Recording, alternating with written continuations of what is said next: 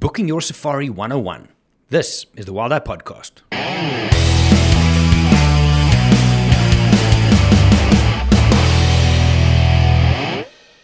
Hey everybody, my name is Jerry, I'm from WildEye, and in this episode I thought I'm going to take it back to basics. I'm talking foundational basics, basics, basics. Where this comes from is over the last few weeks, a lot of people have been in touch with questions about safaris. Now, some of them want me to help them book it through WildEye. Other people might have booked it already, yet they follow myself and some of the guys on Instagram, and they have questions about the trip that they've booked already. Now, some of the questions is, well, it's basically what led me to record this episode. So for those of you that are in the know, you might laugh at some of the questions, but you know, you've been there, you understand. And in the past, we've had questions. My logistics team has had things like, uh, I'm booked on the migration with you guys. Could I potentially do a day trip to see the gorillas? Or uh, someone might be booked in Zimbabwe, in Monopools, and they say, I'm there for two weeks. Can I do a day trip to Cape Town? Now, it might sound silly if you know, but if you don't know, it's a very normal question. And the reason I think that we need to look at these things, the one oh one, the very basics of booking a safari, is the more you know, the better it's going to be. You're not going to be stuck at the airport, for example. You arrive there, you get off the plane, you get your luggage, you walk outside and you think, okay, cool, where's my lodge transfer? Well, a couple of things. You didn't book one because the lodge isn't close to the city. You need to fly there or drive there and then the transfer, those kind of things. Again, some of you might not think about it because you've done it before, or you work with a company like us who does top to bottom everything for you.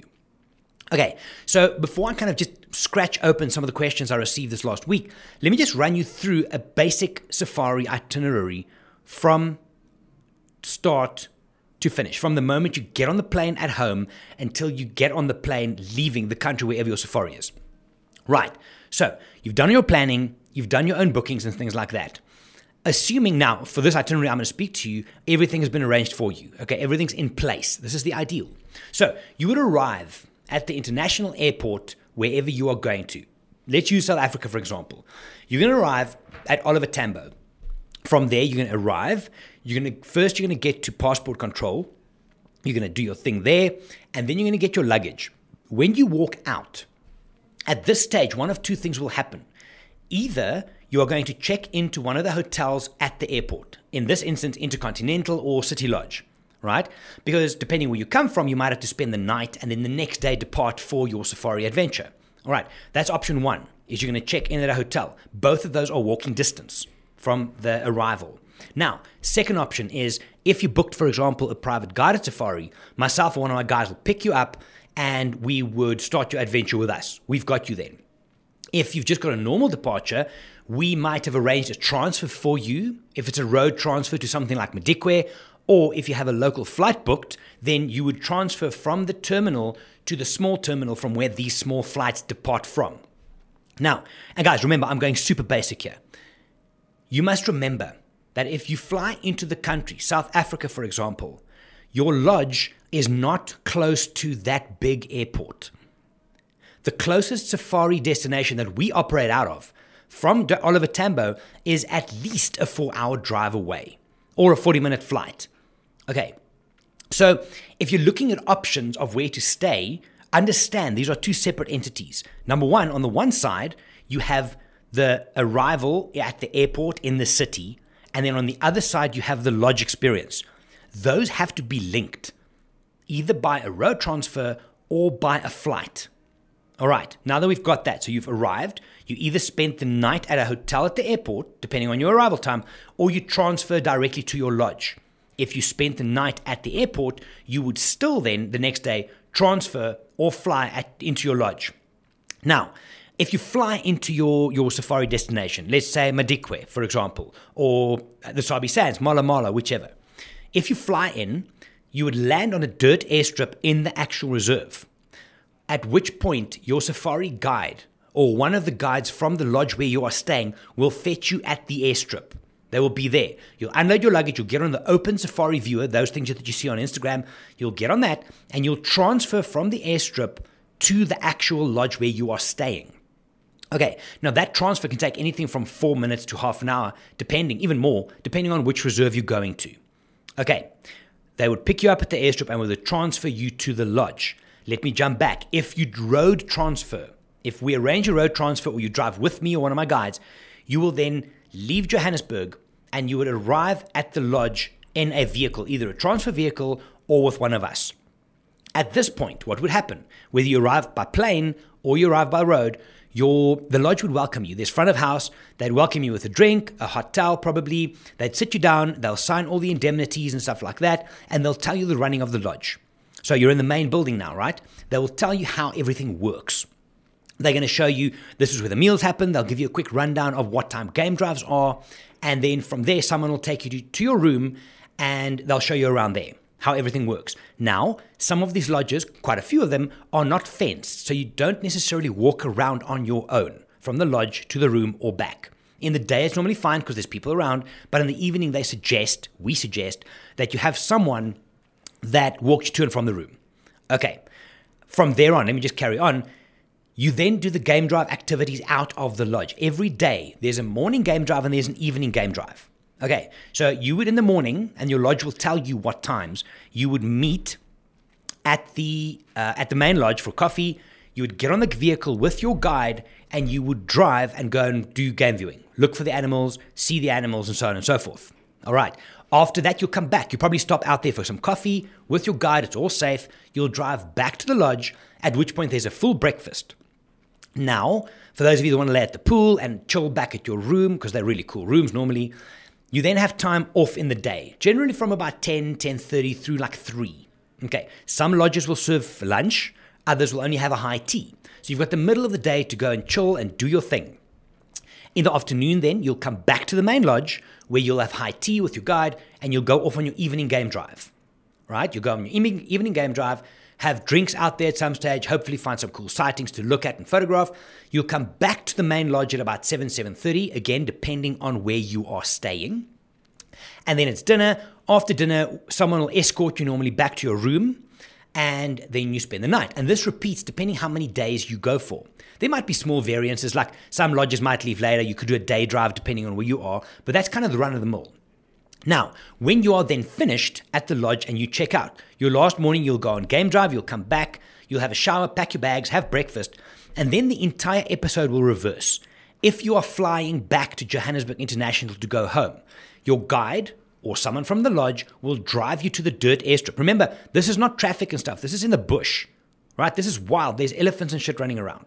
Okay, so they'll drive you to the airstrip. The flight will come in. And don't worry, the lodge will manage all of the times. They'll say to you the flight's half an hour later or earlier, and they'll manage you to get there on time. You will then fly back to Johannesburg, land at the small terminal, from where you would need to take a transfer from that terminal to the main terminal building, where you would then go into full traveler mode, check in for your international flight, and off you go. Okay, that's the kind of run-of-the-mill stuff. Obviously, you can combine lodges. If you do two lodges, you would fly from one into the next or road transfer from one to the next. The whole thing repeats, but the process of how you get to places will be more or less the same. Now, I've been getting questions from people, obviously, who've never been on safari. And oh, look, it's a great thing. I think they're reaching out. I think it's phenomenal that they're asking these questions in order to manage their experience.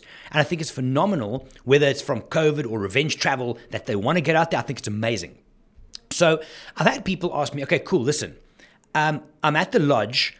Can I then go into the city for a day or so, or for a lunch or something?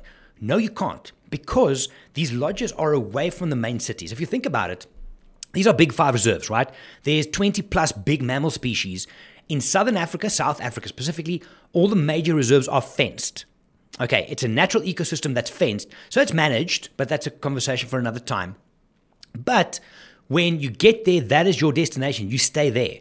However, you're not going to be bored. Make no mistake. It's a phenomenal place to, to kick back. You'll have pool time. You'll have nap time. There's amazing drinks. The food's great, and there's the game drive activities. But you cannot go from your lodge into the city for an evening to go to a club or something. Not possible. Okay. In the same way, some people said they've booked at a lodge, for example, whatever it might be, and now they've also looked and they've seen some pretty cool lodges or, or hotels in Johannesburg. And now the question is, should I go to the hotels in the city or to the ones or, or to the lodge? You cannot compare them. They are two different beasts. The ones in Johannesburg, if you want to do a city holiday, yes, book in the hotels in the city. If you want to stay over the night before or after your safari, yes, book in in, in, in the city, right? But a hotel holiday in the city is not the same as a lodge holiday in a reserve. Those are two separate entities. They don't run next to each other. It's part of a timeline. I hope that makes sense. Right. One of the next questions that come up is, do people take cash in South Africa or in Africa for general, right? So from a lodge point of view, you don't need, and this is something a lot of people don't understand when they come on their first safari, you don't need cash while you're on your trip. Like, you don't have to tip your guide after every game drive. You don't have to pay for your drink each time you order a gin and tonic, right? You'll have your room number, you can sign it to the room, and normally these exclusive lodges, specifically the ones we use, they, you don't even have to ask. They'll do it themselves, or your drinks are included. The majority of them are full packaged, right? But you don't have to have tip money for everybody and this. You can sort that out at the end if that's something that you want to do. In that case, if you do want to leave gratuities at the end, or if you want to go shopping at the at the curio store and buy some stuff for people back home, right? You can use cash. Now, you would have to check with the specific lodge whether they are happy only for South African rands or for U S dollars as well. A lot of the more upmarket, the higher end lodges are normally happy for, for dollars. Otherwise, credit card works just as well. From a gratuity point of view, and I am actually going to do a podcast down the line on gratuity specifically for the industry, how it works, what to expect, and so on. But when you want to tip your guide, the guide, your, your game ranger who drove you around, or the barman or whatever the case is, you can either give them the golden handshake, give them some cash on their way out when you leave, or you can go to the lodge and do a credit card payment and you break it down. Now, ninety-nine percent of the lodges are open and true, and the guide, if you say you're going to give him a hundred bucks, he will get a hundred bucks. Okay, so the cash there is one thing. Now, someone also said, um, I've checked out Johannesburg and there's some cool bars and shops and stuff. Do they take cash? Yes, they do. But I must be honest, I can't remember personally living in Johannesburg the last time I actually had any cash on me. I do everything by card, like everything. But if you want to have cash with you for small purchases and stuff like that, you don't want to load the card, then absolutely. In Johannesburg itself and most of the major centers, you would need South African rands though, Z A R, Z A R. Uh, that most shops and stuff will not take dollars. Okay, you need South African rands cash, but like I said, to me it's easier to do credit card. I literally have my phone and my card and that's it. All right. So guys, booking a safari is a very exciting thing because you look at these pictures of the lodge, you see what you can experience, it's bloody amazing and all of this and that. But knowing exactly what to expect by speaking to someone like myself, like my logistics team, one of my guides, any other good company out there will make you, number one, not get stuck somewhere. Because now what happens, seriously, what happens if you arrive at, at Johannesburg International, you're all psyched up to get to your lodge, you stand outside and you realize, okay, now what? How am I going to get to the lodge? You don't have a booking and so on. These things are important. So that timeline that I gave you, if you are planning your own safari, which I would not necessarily recommend because you're going to drop the ball somewhere, right? Make sure on that timeline, you check every single aspect, all the transfers, all the overnights, all your park fees, which comes in, checkout times. Do you have enough time to get from the airstrip back to Oliver Tambo and onto your international flight? If you book with a company that does that for you, and this is what my logistics team does, you have a one-stop solution. Imagine if you have all your transfers separately. Now you got to phone, shit, must I phone John for that transfer or was it Pete? And is it Sarah at the lodge or one-stop solution, guys? Everything from top to bottom, one phone call, make sure everything is there. I would also highly, highly recommend, if you're planning your first safari, contact myself or one of my guides or one of the ladies in the office and ask to Zoom. Chat to someone face-to-face, if that's a Zoom thing, face-to-face, and ask all your questions. More than likely, you might have thought of everything, but our guys will know what to look for, what to recommend, and just to make sure that your experience is what it can be. So, Safari Bookings one oh one. If you have any questions, uh, my, my contact details and the office contact details are in the description of the podcast. So, hit us up, even if you've booked with someone else, not a problem, that's fine. We just want to make sure that you have a great safari. So if we can help you just double check the logistics, right? Then let us help you. Not a problem at all. I hope this helps. Uh, like I said, down the line, I am going to do a podcast specifically, or podcast episode specifically aimed at gratuities and how it works, because it can be, make for very awkward situations sometimes. Um, and everything from should you tip the WildEye guides, who should you tip at the lodge, how much, and so on and so forth. We'll deal with that down the line. If there's any other aspect of booking your safari that you would like me to expand more on, on a podcast, please hit me up on Instagram or with, on email. Details are in the description. And if, I, if I'm busy or I can't answer your questions, I'll get one of my team who one hundred percent will be able to answer your questions. So hope you enjoy your safari. Good luck with all the travels. Make sure you've got all the dots connected, and then it's guaranteed a phenomenal experience.